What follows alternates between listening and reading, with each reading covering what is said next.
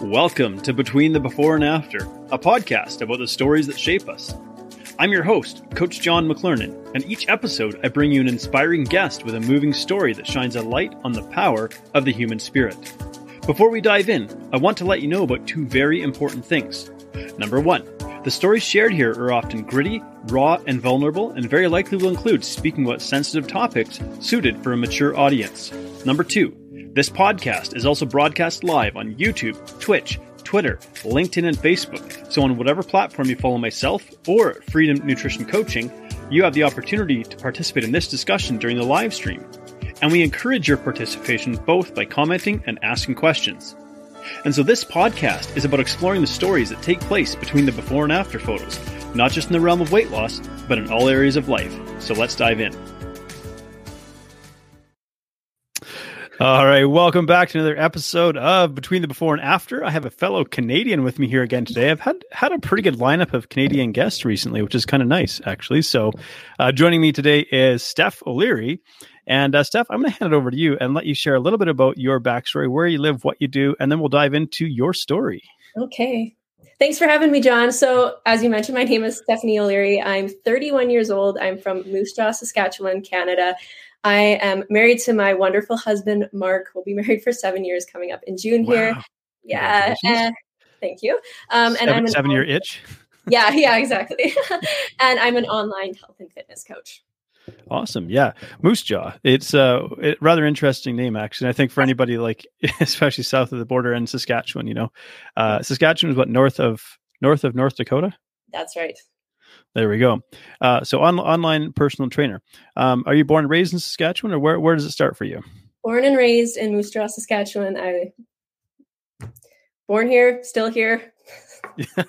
yeah, yeah. So uh, the the big part of your story that, of course, I want to touch on today is that you know you were you were diagnosed with um, MS, but uh, what age were you when when you received that diagnosis? I was 28 years old, so it's it'll be I it'll be my third anniversary and i call it my anniversary because it's yeah. something that i it's a date i like to celebrate you know it's that sounds a little bit morbid but it's really shaped me into the person that i am today and i i celebrate it yeah that which is really a remarkable way to approach something like this say this is something that's worth celebrating because of how it is molding and shaping me as, as a human being. So pr- prior to this, you know, what was what was life like, kind of going through you know your early twenties? You know, was there any indication that it could be something off, or you know, what what brought you to the place where you're like, huh, I need to get this looked out looked at a little bit further?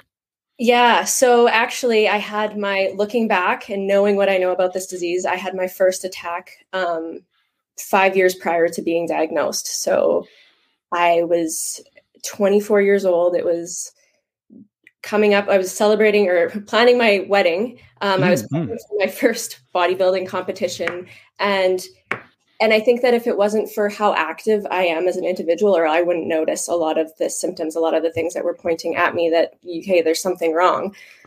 Um, my very, I had my very first attack. I the right side of my leg was numb, so I couldn't feel my leg.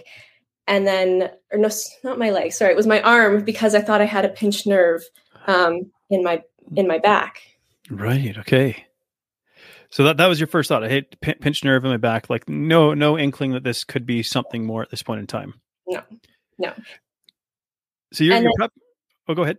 I was just going to say, and then from there, it was the like the numbness in my leg. So I couldn't feel my leg. I had um, numbness up in here. So I went to the doctor. She said, "Oh, must be just a pinched nerve." So I did some physio, had some work done. I don't know what he was doing because clearly it wasn't a pinched nerve. Um, and then it just kind of went away after that. Just, just kind of disappeared. So um, here you are, you know, prepping for your first bodybuilding competition. Now I'm kind of curious, and of course we're looking at this through the lens of hindsight. But do you, because because prepping for a bodybuilding competition is really really taxing on the body. It's it's emotionally taxing, it's mentally taxing, it's very physically taxing. Is there any thought in your mind that doing something like that may have added to the stress that that could lead to the exacerbation of anything like this? I think so. Looking back, I know that stress is a, such a big um, thing when it comes to MS, like just in terms of making uh, symptoms like flare up. Um, mm. But it's not something that will cause an attack because that's what it's called when there's you know a new a new lesion or something. Mm-hmm. Um, mm-hmm. but it just makes the um, symptoms heightened, I guess you could say. Right. So um, you you can't necessarily stop this. Uh, it couldn't necessarily stop it from occurring. But if if you're under more duress, you're more likely to experience uh, more severe symptoms when they express themselves. Yes. Yes. It's exactly. And plus, right. I was planning my wedding too. Um, so that was a very stressful year. Looking back. So, were you trying to time the bodybuilding competition in your wedding? No. so, like, I want to be ripped and shredded for my wedding. Or? No, I just thought it's good. Let's do this now, and then I'll go get married. And right, okay, yeah, yeah. Uh, no. And I didn't even end up doing that show that I had planned to do. I had pushed it off because of the stress from everything. Um, actually. No kidding. Like that that's actually quite a challenge to try to try to do these things. And there, you know, we, we hear something like bodybuilding competition, and I think probably people out there might have an idea in their mind of what what this actually is. Uh, for those who are just listening from audio, you know, definitely go check out Steph on on her um, socials channel. Uh, she's not a mass monster. In other words, a very small person. yeah, she's 240 pounds and five yeah. two. Yeah, solid muscle. um, but so what what category were you competing or, or planning to compete in? The bikini comp- bikini category. So again, mm-hmm. not a very big person, pretty small. Not a lot of. I mean, not like a bodybuilder in terms mm-hmm. of big. Kind of, we could say a, a physique. I think I like the term physique athlete yeah. more than. I mean, I, we understand bodybuilding as a term. It's it's very it's been a part of cultural lexicon for you know 50, 80, 90 years, kind of thing. But I like the idea of a physique athlete. You know, you, are persu- pursuing like a really aesthetic physique. What prompted you to actually pursue bodybuilding as a as something to, to go for? So I had been a dancer for uh, since I was three, and I like to think since I could move because before even starting dance lessons, so I was a performer. I loved okay, performing. Yeah. I loved being on stage. I loved all of that. So when that side of that part of my life kind of wrapped up, it was like, okay, I felt like there was something missing, right? So I started going to the gym and working out, and I like to to um, I'm a competitive person too, so I'm mm. like just kind of seemed like the next step in my journey, if you will. right. Okay. What what kind of what kind of dancing did you? Are we talking like Highland dancing, ballet, uh, hip hop? Um, oh, like dance is very broad. Right. That's that's true. Um, so ballet, tap, jazz, hip hop, um, musical theater. I, yeah, all of it. And then musical I taught theater. Yeah. yeah. Do you do you sing as well? Um. Uh, no, clearly. well, you know. Yeah. um, not well. not not well.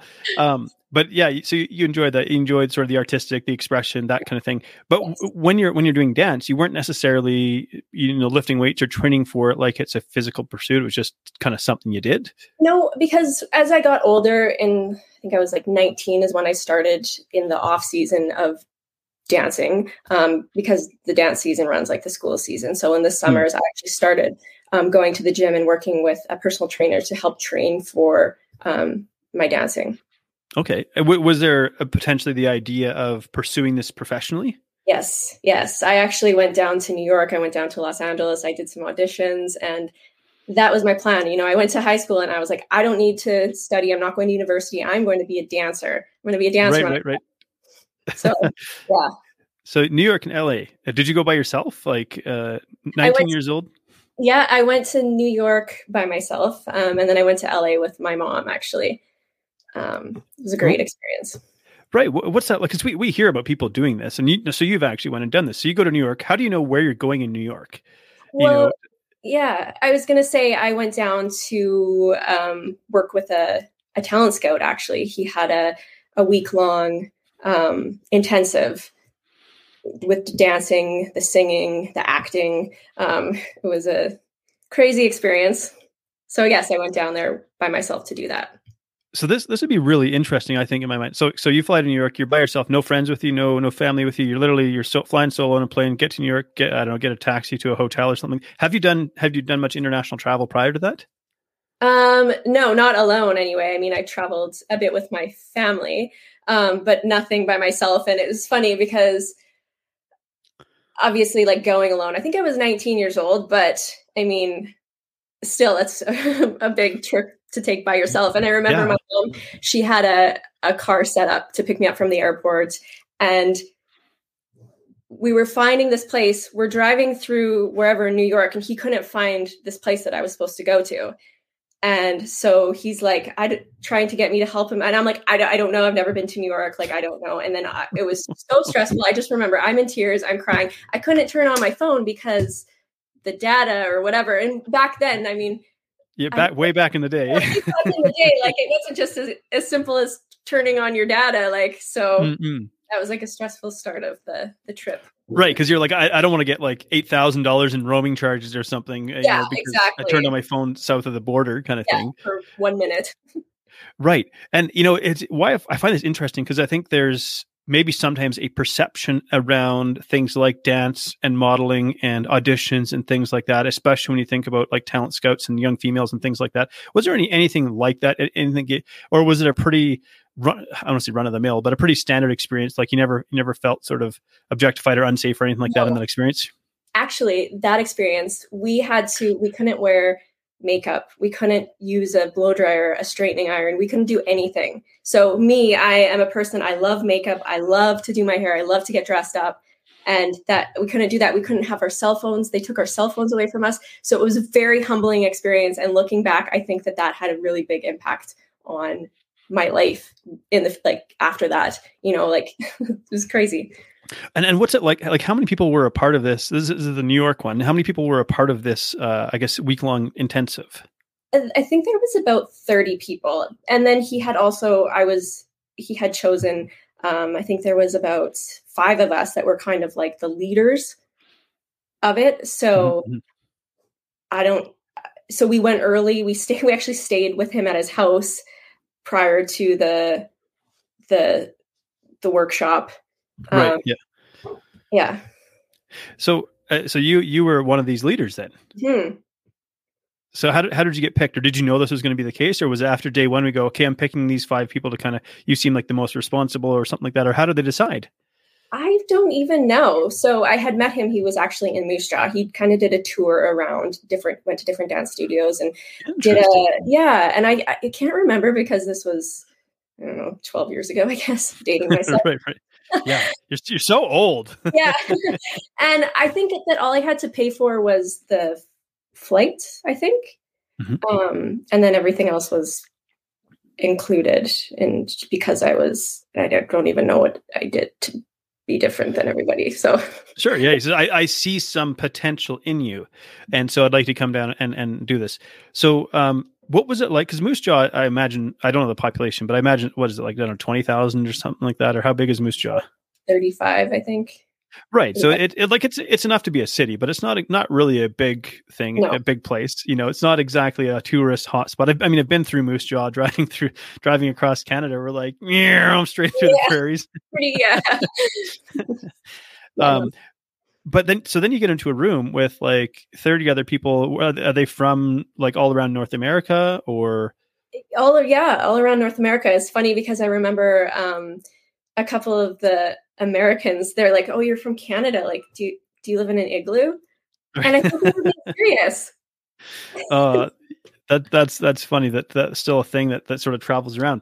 So so what did it feel like to get into a room with all these other people? So now because maybe maybe you were top level talent in moose jaw for example. Maybe, maybe that's fair to say. You can say hey look i was really good. I was one of the best in moose jaw. So now you get into a room with a bunch of people who are at your level or maybe even potentially better than you. What what is that like um, f- for yourself? Is that like a really power, empowering experience a daunting experience? A humbling experience you know, and more so when I went to LA, did I feel that? I felt kind of um, confident, if I guess is a good word, when I was in New mm-hmm. York, because, and it was probably because I was, you know, I was kind of what, like a leader or whatever. So it wasn't, you know, I kind of had like a little bit of a, an upper hand, I guess. Right. Um, and two, you know, people, there were people that were singers, there were people that were actors. It wasn't just the dancing side of things. So right, right, right. Okay. Yeah so then uh, what what came of so you finished this intensive and then kind of what comes of it uh, as you say like hey cool thanks for showing up fly home and if i get a you know something i'll give you a call or how, how does something like that wind up yeah it just that's just kind of it just kind of wound up. It wasn't. He did have um, some uh, like callbacks or what are they?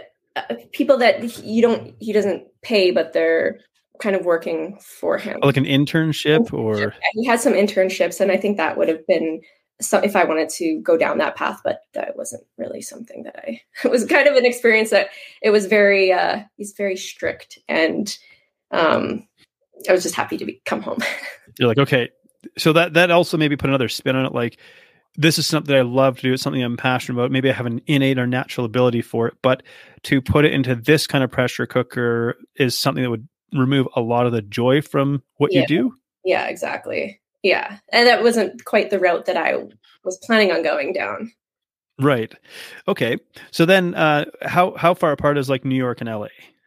Um, Not not distance wise. I mean, time. Yeah, Yeah. they're Yeah. about you know three thousand miles, give or take. You know. there was about two years, so that was uh that's the summer when I was 19, and then it was this October of when I was 21. Okay. And so, what are you what are you doing in those two years between you know these uh, I guess auditions or talent intensives? Yeah, so just dancing my heart out. I at the time I was working for my dad. Um, I started out as his part-time assistant, Yep. um, and then I was teaching dancing as well. Okay. And and what does your dad do? Uh, he's a financial he's a financial planner. Um, at- Okay. yeah. Okay. So you're you're um, crunching numbers, spreadsheets, um, saying hi to people when they come in the office, or Yep, just smiling. okay. So kind of, kind of getting a bit of a business, uh, but a little bit of an insight into running it. Maybe you already knew that because he he's been running this business, but now you're getting more of an inside look into what it looks like to run a business. what he what a financial planner actually means. You know, I was growing up, I had no idea what he did for. Like he just tells people what to do with money. Give me money, and I'll tell you what to do with it. yeah, yeah. like, I didn't even know that much. Like, yeah, All right, and then yeah, so then you're dancing. And you go, okay, cool. Was it an opportunity? How did you know to go to LA? So when I went to LA, there was another um, a workshop down there. Um, I don't know if you've heard of Twitch from So You Think You Can Dance. I have. I've heard. Of, I'm like. I've heard of Twitch. We're we're literally streaming on Twitch, and we've got a Oh. couple people watching us on Twitch right now. hey, everybody who's uh, watching on Twitch right now. Um, Is this Twitch a human being, a character, or? Oh, a he's a, he's a like a world renowned dancer. Um, ah, I should probably know who he is. Sorry, Twitch. yeah, he's probably got like a million plus followers on Instagram and and So basically, like a million more than I do. yeah yeah yeah so i he was at this workshop it was in anaheim so it was like a couple day thing um and then i also did my very first like actual audition um okay. mhm. What what were you auditioning for? i wanted to dance on a cruise ship Oh, okay. I would think there's like all kinds of opportunities for that. oh yeah totally um yeah so i i had um, sent away some like video auditions and then this was like my first in-person audition um and i fell on my face Did you? I did. So Like literally, your face hit the stage. well, my butt hit the stage and you know, Okay. got up and uh, just kept on going. And yeah, Yeah. So you, you just kind of bounce back from it and go, "Whoops, that happened," and carry on. And Yeah. Yeah. and uh, yeah. So you, I didn't get that job. Okay. Yeah. I mean, hey, look, these are high precision movements we're talking about. Like I, all I know about dance is that I'm not good at it. Like my wife has, I've got like two left feet, two left arms. Like there's just no hope for me. yeah. Uh, so you come back from this LA audition and uh, 21 years old, and you go, shoot, I didn't get it. Now what? Well, it was one of those things. It's not like, you know, like I said, I had sent, you know, I was, and I think that making, like, getting a career out of dancing, it was always like something that I wanted, but it was something that, you know, I wasn't the kind of person where I went all into something, you know, because I had a lot of, you know, there's fear that holds you back. Right. Okay. so eh, yeah so i was happy with what i was doing. I was happy with you know where i was in my life at that point. Um, and then fast forward um, like a few months later i met my husband. So Okay. And is, is he a fellow? I'm not sure what the denonym for moose jaw is. A moose jawian, a moose jar? what do you, do you- I'm like, what do you call people from moose jaw? Like we're red deerian. I'm in red oh, deer. yeah yeah Moostravi- Moostravian i don't know no he's not he's from ontario so he uh, moved here to coach hockey. So that's I met him the first year that he moved here, and then that was kind of like it for me. Ah, that's cool. So, like, you, you met him, and like there were stars in your eyes from the first time you met oh, yeah. him, or oh, yeah, yeah. I, I remember the first date we went on. I went home and told my mom. I was like, I think I'm going to marry this guy. That's amazing. Yeah. How did, how, so uh, was it random chance? Was he like coaching hockey and you were coming to watch like the Moose Jaw Warriors play or something like that? Or what was the, what was the Well, deal? I was actually doing some promo for the, the other, cause he was an assistant coach. So the other assistant coach. And so then we kind of met through him and we just happened to be sitting beside each other and we just started talking and it was like mm. just easy. It felt natural. So it wasn't just that he was like a maybe he is a charming hunk. I, have never actually met him, but, but you're like, wow, he's not just good looking. He's actually really easy to talk to and get along with. Well, I was. I mean, I wasn't expecting to like meet my husband that night or meet anybody that night, but right. So what what what tipped you off that this is this is somebody that I maybe you actually want to spend the rest of my life with? It's a good question. I think it was just easy, and we had a lot in common, and yeah, easy. I felt like I could easily let my walls down because I think I like to put them up sometimes. Right, right. So you felt you felt like safe around him. Yeah, yeah, that's a good word. I like that word. Yeah, that's really cool. So you went on your first date. Where'd you go for your first date? I think it was called Cordova Bistro. The restaurant's not there anymore, and uh, okay, yeah. And and after that, that, that like that's all she wrote. Like it that's was like, yeah. And so he he was he was smitten as well. Yeah, yeah obviously. Oh, yeah, clearly. So, uh, what's what's the time between like you guys first date and and actually getting engaged? And because I know you were preparing for your wedding when you're 24, so we're going kind of from were you 21 when you met him as well, or me too? I so yeah, yeah I met him. It was in January or January, yeah, December, yeah, December, and then it was like a year, and we got engaged in March. Um, okay. Yeah, so not too long, especially like only being 20 what was I, 23 when we got engaged. So yeah, yeah. But he Spring. was, yeah, he's seven years older, six, six years older than me. Um, five, five and a bit. Yeah. He's, so, he's, he's, a few years older. Anyways, yeah, okay. a few years older. Yeah.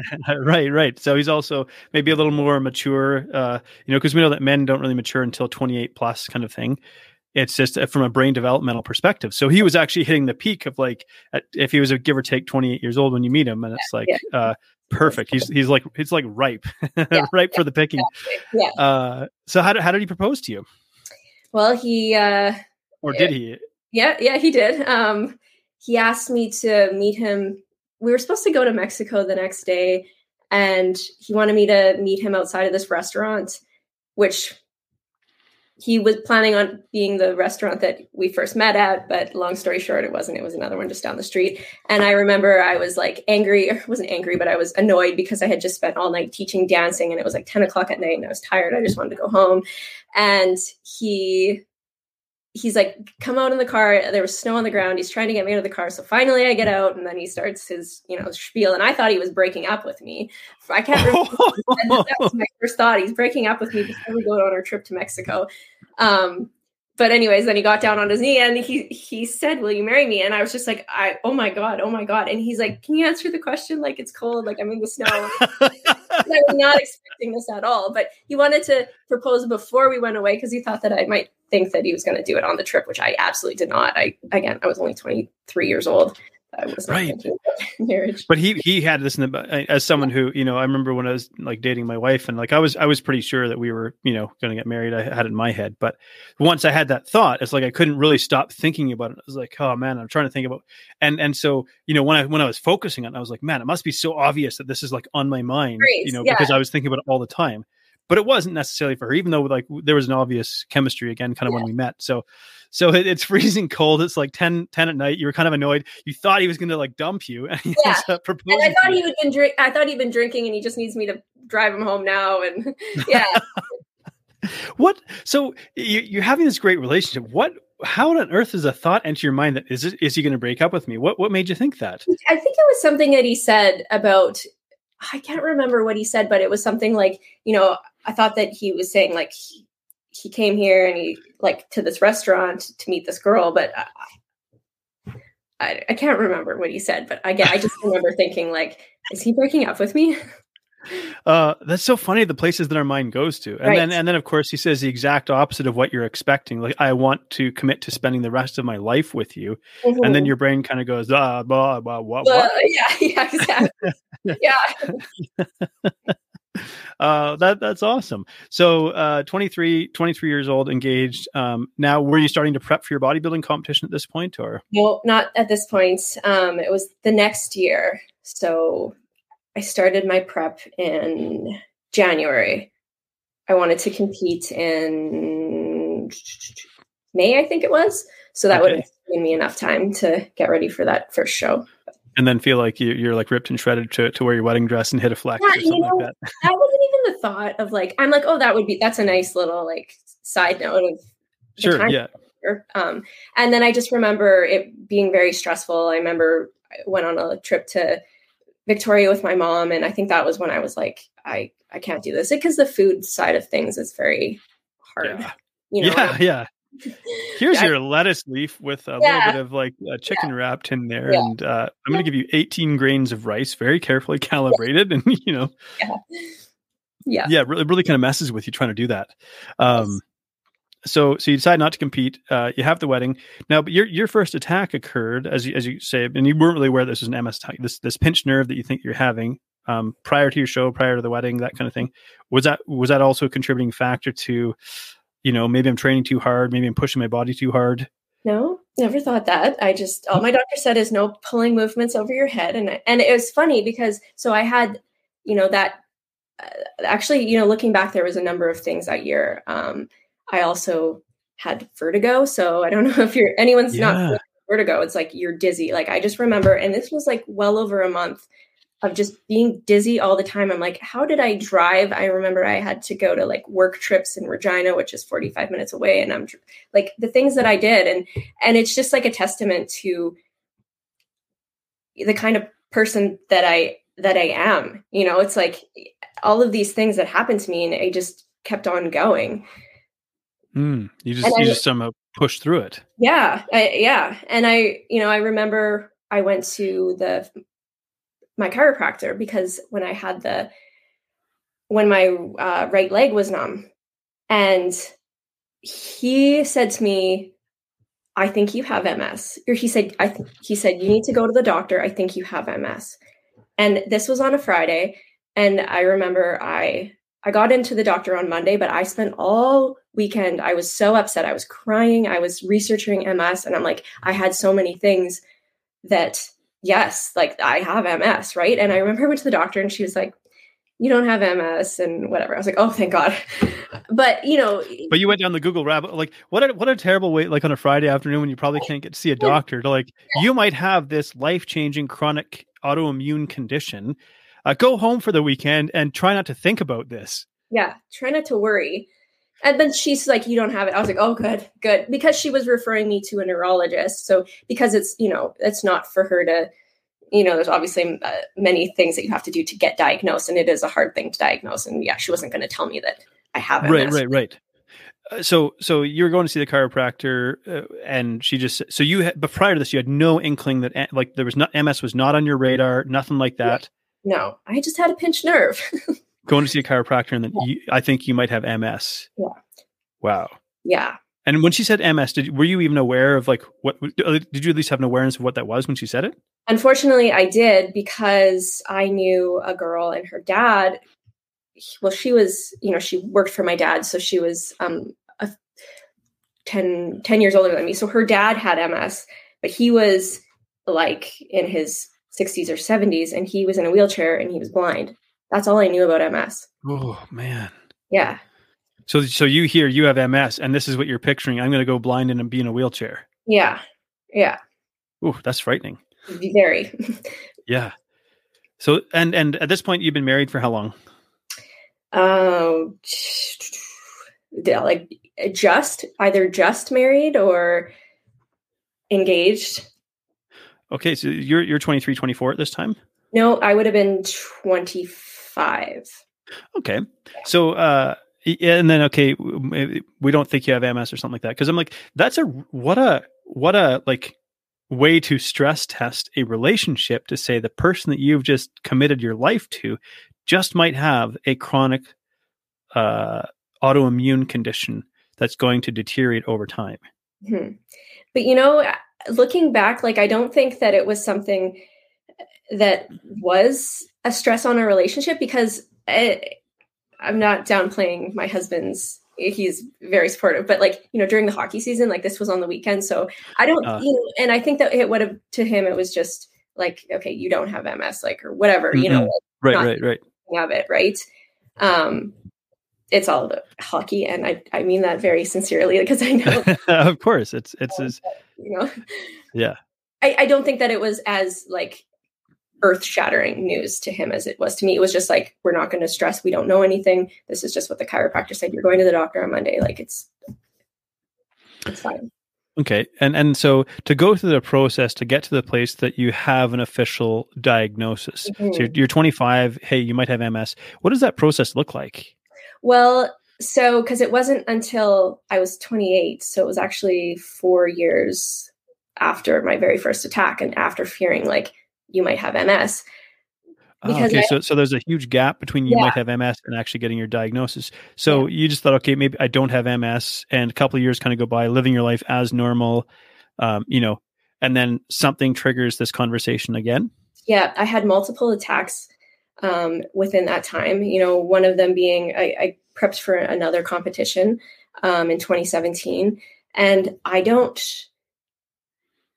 and I like with cardio obviously cardio being a, an important part of the the prep process um i like walking on the treadmill i have a treadmill in my basement and you know i remember i had like 45 minutes of like an incline walk and you know after that like the back half of that walk i could like it just felt like i was walking through quicksand and i'm like this is really weird. And then climbing up the stairs i'm just like i could barely walk up the stairs. I'm like what is guy again i didn't really think anything of it because i'm like i'm you know i'm low low calorie i'm tired and whatever. But right then, right right.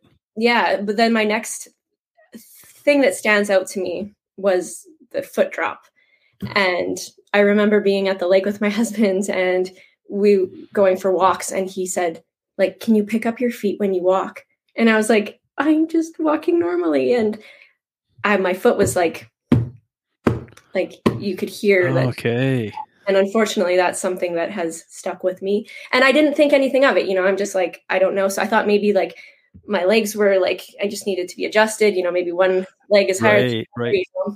And then um, he got me to do a couple of things. And I think that he knew, you know, that so something was up. Thing was up. And I'm the kind of person where I'm just like, it's fine. Like it's fine. I, I I'm fine. You know, it's whatever. You know, just trying to. I'm stubborn. I don't want to deal with it. Right. Right. Yeah, and then fast forward to a couple years later, I, you know, I remember being in the gym and um, my workouts were fairly intense, and I remember just like you know that my vision would kind of go like fuzzy during my workouts. And That's pretty I, disconcerting yeah, but I just like, I'm fine, it's fine. and then I remember like, you know, walking and I'm like, geez, if people like I thought that I just felt like people I looked like I was drunk just walking around. I and I think that people wouldn't notice anything. It was just a, you know, the way that I felt in my body. Mm, you're really in tune to like kind of like what's going on here, or yeah. your body's not moving the way that you would expect it to move. Yeah. Because looking back now, like heat, stress, those are big things but I didn't. I just, you know, I'm like, eh, this is this is normal. I don't know, like this is normal. We'll just be fine. Maybe I just need some salt. Need a right, right. Salt in my pre-workout meal or something. right, and isn't this in, kind of interesting? What we do as humans is. Uh, you know, it's almost like a protective mechanism. I don't really want to necessarily come to terms with the actual reality of this. And so I'm going to say this is normal, this is okay. Um, so the process of actually determining your your MS diagnosis, what sort of testing do they do? How do they how do they actually come to like a, a conclusive diagnosis where yes, we've now confirmed that you do have MS? What does that look like? Yeah, so um, it's just fast forward um, to right before my diagnosis, um, working at the office, you know, um, at Investors Group at the time, private wealth management, working for my dad. Um, a, a, stressful a stressful job, obviously. Mm, yeah. um, and you know, I remember not being able to walk from my car to my to my office. It was like a block. I couldn't wear heels, so I had to wear flat shoes because I couldn't walk in heels. I couldn't, you know, I couldn't type. You know, like when I was stressed, my right arm, I couldn't, it couldn't function. And fast forward, we went to Ontario to my best friend's wedding, and a lot of things happened that that trip. Um, the the nail in the coffin was when I went for a walk, and I, you know, because that's something you do when you're you're stressed. You know, you just want to mm-hmm. get out for a walk, and I think I got a half a block, and I couldn't move my leg. I felt like I was walking through quicksand, and my like I had a big weight on my my leg I was dragging behind me and I remember I just sat on the corner and I just cried because I was so scared. I'm like, what what's going on with my body? Mm. And so were, were you by yourself at the time? Thankfully, my husband was with me. And so he's like, well, let's just go back. And he's like, as soon as we get home, you know, we're calling the doctor. We're going to get you in for, because the, the doctor at that point, he's like, you know, I was on the wait list to, to see the neurologist. Um, and there wasn't really much he could do but my right, husband, right. yeah, we're gonna go. We're gonna make another appointment. We're gonna get in. So I remember went to his office. He called the neurologist while I was sitting there, and he said that you know we need to get her in. So two weeks later, I went and saw the neurologist. He did a couple like nerve tests. He's like, "There's nothing that shows up here, but I want you to get an MRI." So a couple weeks later, I had an MRI, and then it was very, very clear that um, I had MS. Now, the MRI, what does it show up? Does it sh- can it show where lesions are? Yeah. So, so yeah, I was just going to say, so it has to be active, right? So you go through periods of time where it's not act- active, mm-hmm. um, where it just kind of goes away. Not MS doesn't go away, but like the, right. the that you're having just goes goes away, I guess. Right. Um, so it has to be active when they do the MRI. You know, they they can see it um, on the scans, like where it is. And I had a number of lesions in my brain, which was obvious because a lot of sh- shit. Can I say shit? a lot of stuff. Yeah. A lot of stuff. Yeah. A lot of stuff going on. Um, in your brain. Mm-hmm. Yeah so uh, for those who who might not be that familiar like ms is an autoimmune condition where your immune system is attacking in particular the the myelin sheath. So our nerves are wrapped in a casing i guess we could say almost like the skin on a sausage maybe and the immune system is attacking that part of it. But uh it, in the brain what specifically is is it you know when we talk about a lesion what are we talking about there? Like what is a lesion yeah, what's a lesion? And what you say like a lesion on the brain sounds like a pretty terrifying thing. What what are we talking about there? It's inflammation. Okay. So just just uh it's because I don't know. I'm like displaying like how I don't exactly know as much about anatomy as I like to think I do. I'm like, is there myelin in the brain, or is there only myelin around the nerves? You know, and and like does MS? Because you say lesions in the brain, is is the EMS like also attacking part of your brain? Is is there parts of your brain that are potentially being compromised, or is it only nerves throughout your your body? Well, it's the the brain and the spinal cord.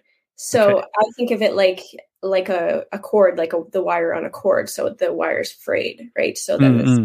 from your brain and to your spinal cord, like they aren't being transmitted. Um, they're broken. It's broken. So I don't know what like a lesion is per se. I guess. Okay. So so it's confirmed. Okay, yes, we now confirm that you have MS. So as that's kind of sinking in, you know, and what, what's it like for you, and what's it like for your husband? Because uh, I got to imagine that's like a we got to sit down and have a talk about like what this might actually look like. We have to come to terms with the reality of what what we're now encountering here. Yeah, I I remember when he said those the the, the neurologist he because you know, they say big words. They say things like I couldn't quite understand. So my husband said, he said, so she has MS. And he said, yes, she has MS. And I just remember I, I just, my head, I just hung my head. I cried and I don't stop, don't think I stopped crying for weeks after that. And it was all kind of a blur after that. Mm-hmm. Um, kind of going into this sort of emotional protective response, really, of like this feels too overwhelming to shut down so you know you kind of move more into sort of this this primal state of just survival right now as you're trying to grasp because you're you're young so now you're trying to grasp the significance of how what is my life going to look like yeah. moving forward. Yeah. And the irony of the timing, so I had just my last day at Investors Group was June 28th. And then I was going to go on my own, you know, with my business. And this mm-hmm. was like, okay, I, this is me being, you know, I've been working for my dad for 10 years under his wing. And now I'm going to go on my own and i started with you have ms so it's like you know i had this what i wanted to become you know what i wanted to do for myself and i just felt like you know when you you have ms now and it's you know you just think that you can't do what you what you had set out to do and what you wanted to do with your life you know i had these dreams i had these aspirations and now i just have ms Right. Were, were, uh, were, you going to go out on your own as a financial planner? Was that, no, is that I, your, I, or as a personal trainer? Yeah, my online coaching business. Yeah. Okay. So you said I'm I'm going to become an online coach, and I've I've got my business to the place where where I, I can do this, and then all of a sudden, whump, yeah. you have MS. Yeah. Yeah, that's pretty heavy to to kind of sit with and try to process. What what helped you get through that? Time, I think you know at first i was very it almost it sounds weird if, if, you don't if you've never been in that place but i was embarrassed you know i was i didn't want anyone yeah. to know that i had ms because i felt like it, i was broken and especially like i want to be this like strong this you know this this confident woman for to lead other women in my business you know to, mm-hmm. to, to you know want them to be something where now i just I just have MS. And I, yeah, I just remember being embarrassed and I didn't tell, I told uh, my close, close people around me. And that was it because I didn't want anyone else to know. Yeah. What, and I think that's a natural place to get to at first when we recognize, I, I think even, even then, you know, cause you're still relatively young, young enough that you know, let me myself sound old. like you stack on another decade of life experience and you go, okay, like this is life doesn't quite go maybe the way that we'd imagined in our dreams and we sort of become okay with it. But you know, you're still the this is the early stages. That this is exciting. There's big plans, big plans on what you want to accomplish. And then uh and then there's kind of these expectations that go with it. And then you go, how are people going to perceive me yeah. if you know, because you didn't ask for MS. You, you didn't put up your hand and be like, hey, you know what? I think I'd I think I'd like to have MS and just really make life challenging, you know? Um, yeah. So you feel a sense of embarrassment, kind of not wanting to tell anybody.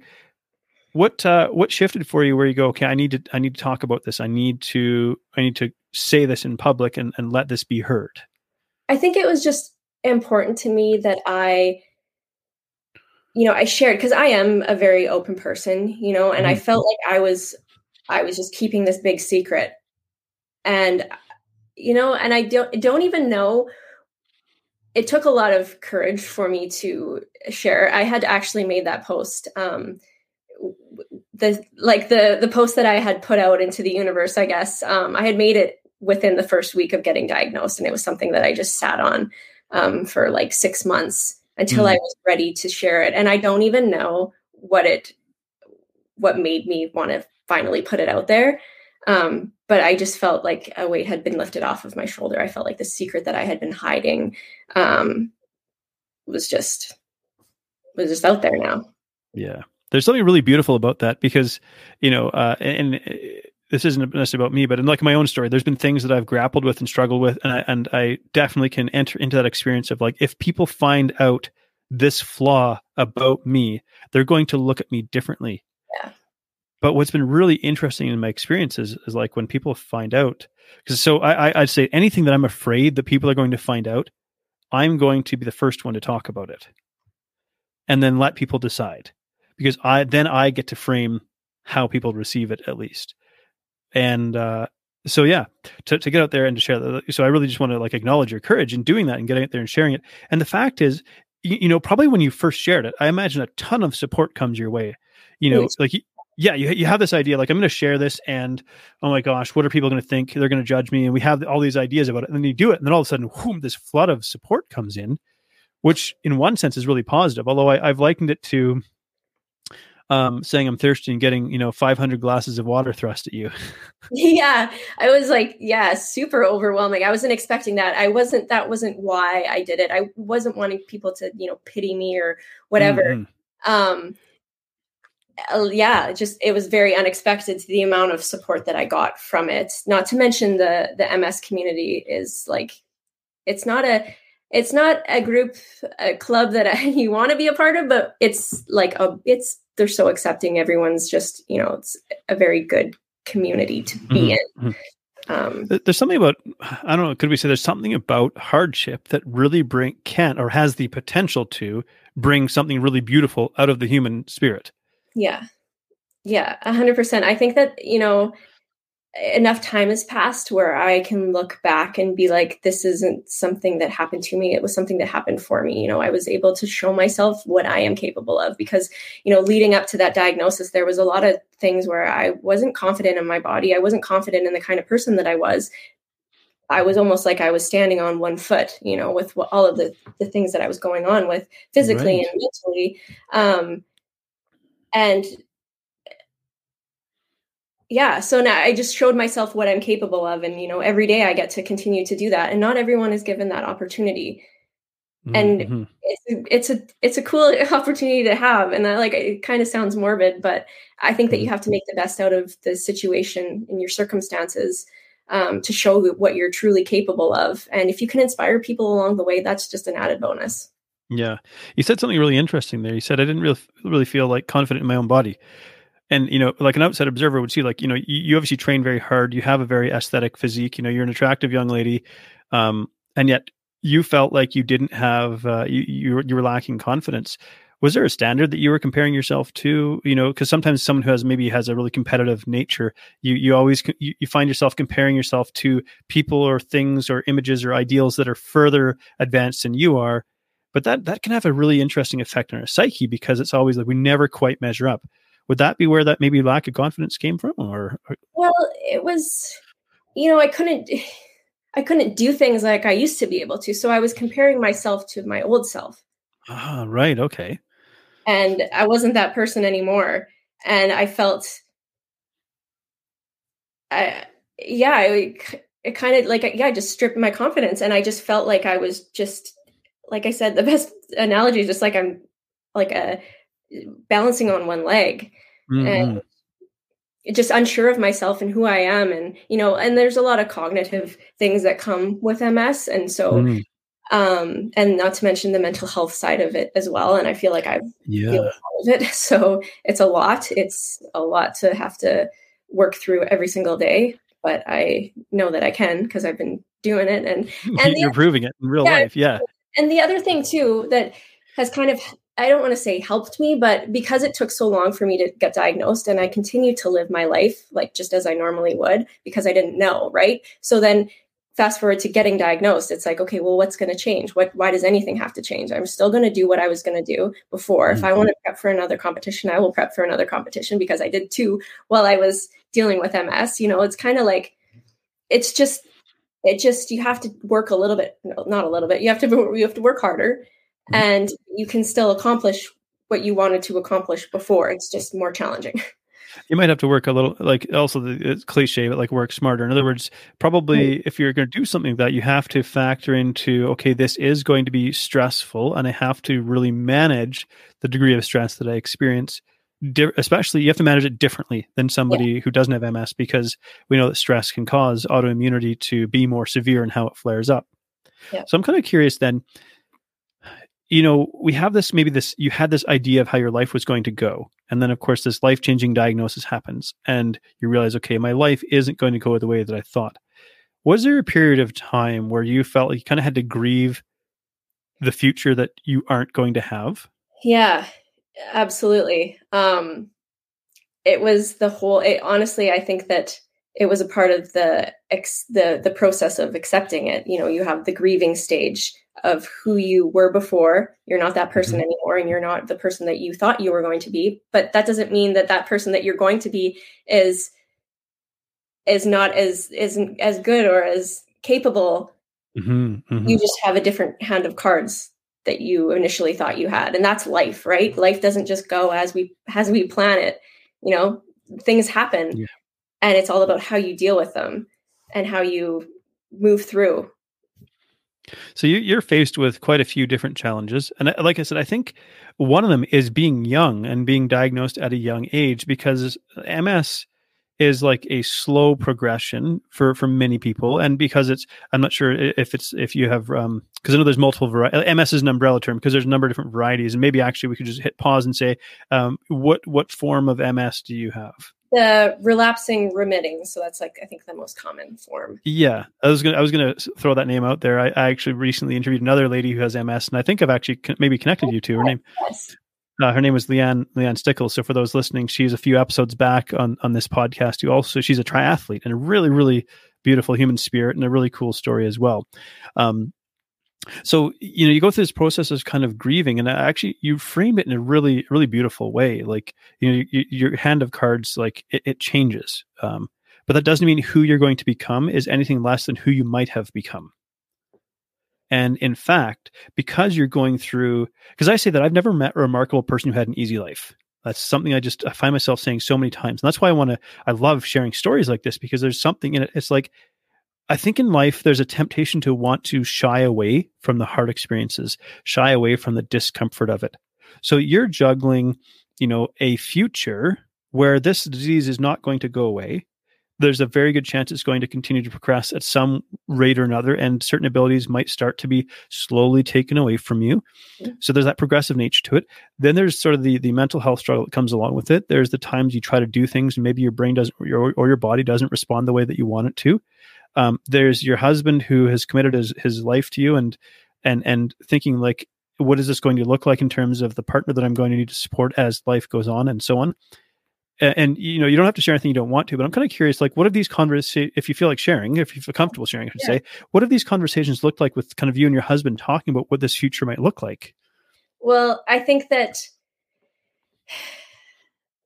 and maybe this is just how i accept the cards that i've been dealt but i think that you know something that kind of helps me get through the hard days is like i just remind myself that you're only given what you can handle right mm-hmm. and not just me but you know i couldn't have a better partner to be walking through this experience with than him because he's so strong and he's strong physically he's strong emotionally he's like truly my backbone. Mm-hmm. and you know and he's just like yeah whatever happens we'll just we'll deal with it because that's what we do you know? It's not about what happens it's about how you respond to it and what you can control. And so yeah we've had n- numerous conversations and he's just proves to me every every day that that you know if i'm going to have to take this on with anyone i'm glad it's him. Yeah that, that that's amazing and he sounds like a true coach. He is he is. He's like a, he's like a born coach. Yeah yeah tell him to stop coaching me. Uh that that's amazing and you know I, I think you also said something else really important hard days So, because people will see like what you share on social media, and most of the time it's really positive and it's really inspirational. I think there's value in sharing that because we want to show people something aspirational, something that we can aspire to. We want to show them what is possible by showing like our best moments. But you still have hard days. What do those hard days look like? Oh, man. so, for me, it's the fatigue, and that comes most days. You know, it's like, you just and uh, fatigue isn't even the right term it just doesn't do it justice. It's like unless right. it's like debilitating fatigue and you know so thankfully i am in control of my own schedule you know i can schedule in naps um, i don't take on too much. Um, i make exercise a non-negotiable because that is mm-hmm. one way that i can fight back to this disease. You know in the hard days it's the you know it's the depression that comes with it. It's the feeling like you can't get out of bed or your legs are just heavy and just again like that fatigue. And yeah and I, unfortunately those days happen more often than the good days. Mm-hmm. and but it's just you know it's kind of the way you just adapt be that it just feels like my new normal Mm-hmm. So, and you mentioned the the depression, and again, you know, these are all things that we none of us ask for. We don't ask to experience. No, I've not met a single person who put them their hands up and said, "I'd like to experience this." And I imagine, and you you can you can clarify, but I just imagine that there's times where there's literally nothing that you can do. you have the desire to do something, but now you're in this. Let's say you're, you're being crippled by fatigue. Um, you're laying in bed. Your body's not doing what it wants, and you you know the capabilities that you used to have, and you want to do something, but there's actually nothing that you can do. In those moments, how do you navigate that? What do you do? Take a nap. yeah. Uh, you know, I say no more than I used to, and know that it's okay. You know, and I think it's like I think a lot of us can relate to just, you know, if someone asks you to do something, you, you say yes, you know, not saying no. Mm-hmm. And knowing that it's okay to say no sometimes. Yeah. I think there's an analogy. I wish I could remember where it came from, but it's about like spoons. Mm-hmm and I think someone was talking about some sort of maybe a chronic fatigue type illness, and they just used like a bunch of spoons to illustrate. Like I only have so many spoons in my hand, and every time I give one away, I have this one less. And when I'm out of spoons, I'm out of I'm out of energy, kind of thing. Yeah. And it's like my handful of spoons is smaller than yours. I think they they must have just been in a restaurant and they just grabbed a bunch yeah. of coffees. Yeah. But I was like, somehow that's it's sticking with me. I wish I could. So if anybody knows, if anyone's listening or watching, I'd love to hear if you know like where this analogy comes from. But it's it's like that. We only get so many spoons, and so I, I think you might actually get almost there might almost be like a little bit of a gift in here in that you get to choose like what to focus on. It's like this is the thing I want. This is the thing that is most deserving of my energy and my attention, my finite energy and attention. Yeah. Yeah, absolutely. Um yeah, that analogy that with the spoons, that's that's exactly it. You know, you don't have as much energy as a healthy person or whatever you want to call that. Um, mm. Yeah, so you just have to be very selective of where it is you put your energy. And like I said, not feeling bad about saying no because it's about you and your health and it's not about yeah. other people. And no one will understand unless they live with it. Right. And I think this really speaks to you getting very clear on your worth. Like, so you become comfortable with saying no because you go, uh, I'm, I'm worth this. It's, you know, and those who truly value you will understand. Yeah, you know, and it's one of those things where I still have to, you know, I still have those conversations in my head. Like I trying to justify that it's okay that I said no, you know. But it, I think it gets easier a little bit. But yeah, it's like you said, you're you have to put your worth and your yourself first. Yeah. So you are, you know, you are uh, an online trainer.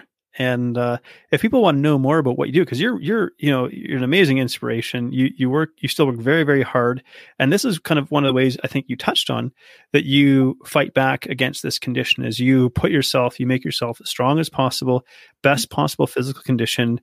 Um, do you and do you do anything nutritionally? Any any sort of particular nutritional focus that helps support this as well? Yeah, absolutely. You know, I know that dairy is very infl- inflammatory. Same with gluten, so I tend to, you know, cut those out of my diet. Um, eat mainly whole foods, um, low inflammatory, um, lots of fruits and vegetables. Yeah, and it's really interesting because, like, it's like you think about the, the basically the the diet your daily diet is one that probably just about everybody would really benefit from adopting but you maybe the choice you, like you have less sort of choice and flexibility because it's like should i choose to eat something that doesn't fall into this category? I pay a heavier price. Yeah yeah exactly. Like i'm going to pay for it the next day. I'm going to feel it. Mostly i just feel it in my joints. Um it feels so like you got like arthritis or something. Yeah, yeah, exactly. So I just, you know, it's a pretty good reason not to do it. But it doesn't stop yeah. having a bowl of ice cream. yeah, yeah. Um, so if people want to want to get in touch with you, they're like, "Hey, wow, I'm really inspired by your story. I'd, I'd love to know more. Um, maybe want, maybe they want to interview you because um, you've you know I, I, just I want to acknowledge like you've been really wonderful and open in terms of sharing, exploring this. You know, mm-hmm. um, wh- where do people find you? Yeah, in, I'm very active on Instagram. That's probably my number one platform. Um, you can find me on there. And what's your Instagram handle? Oh, it's Steph with two H's and then O'Leary, no apostrophe, obviously. So is the second H an initial, or is it just in order to get the handle? Just in order to get the handle. so S T E P double H O Leary. There we go. That's awesome. They can find you on Instagram.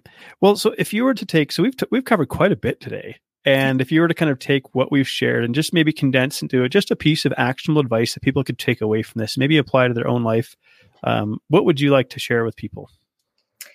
You know, I think that when you feel like you're up against whatever your circumstances are, just know that you're stronger than you think and you can get through what it is you're going through. And just know that we all have our stuff stuff yes yeah it yeah. make you stronger. Like it takes and it takes these experiences to show us yes. what we're actually capable of so exactly. Yeah well thank you so much steph. It's been absolute pleasure. It's been a delight to to reconnect and uh, you know i always love it when i get to interview another canadian as well so thank you for being so generous with your time and sharing your story. Yes thank you so much john for having me. It's, it was a pleasure. Thank you so much for tuning in to between the before and after if you've enjoyed this episode, please like, share, subscribe, or leave a review because that helps this podcast to reach and inspire more people. I love exploring the stories that take place between the before and after, the powerful experiences that shape who we become. And I love human potential. I love the possibilities that lie within us. So, whatever you may be up against, I hope these stories inspire you because if you're still here, your story's not done yet, so keep moving forward. Anyone can come from any place of brokenness and destitution and build an amazing life.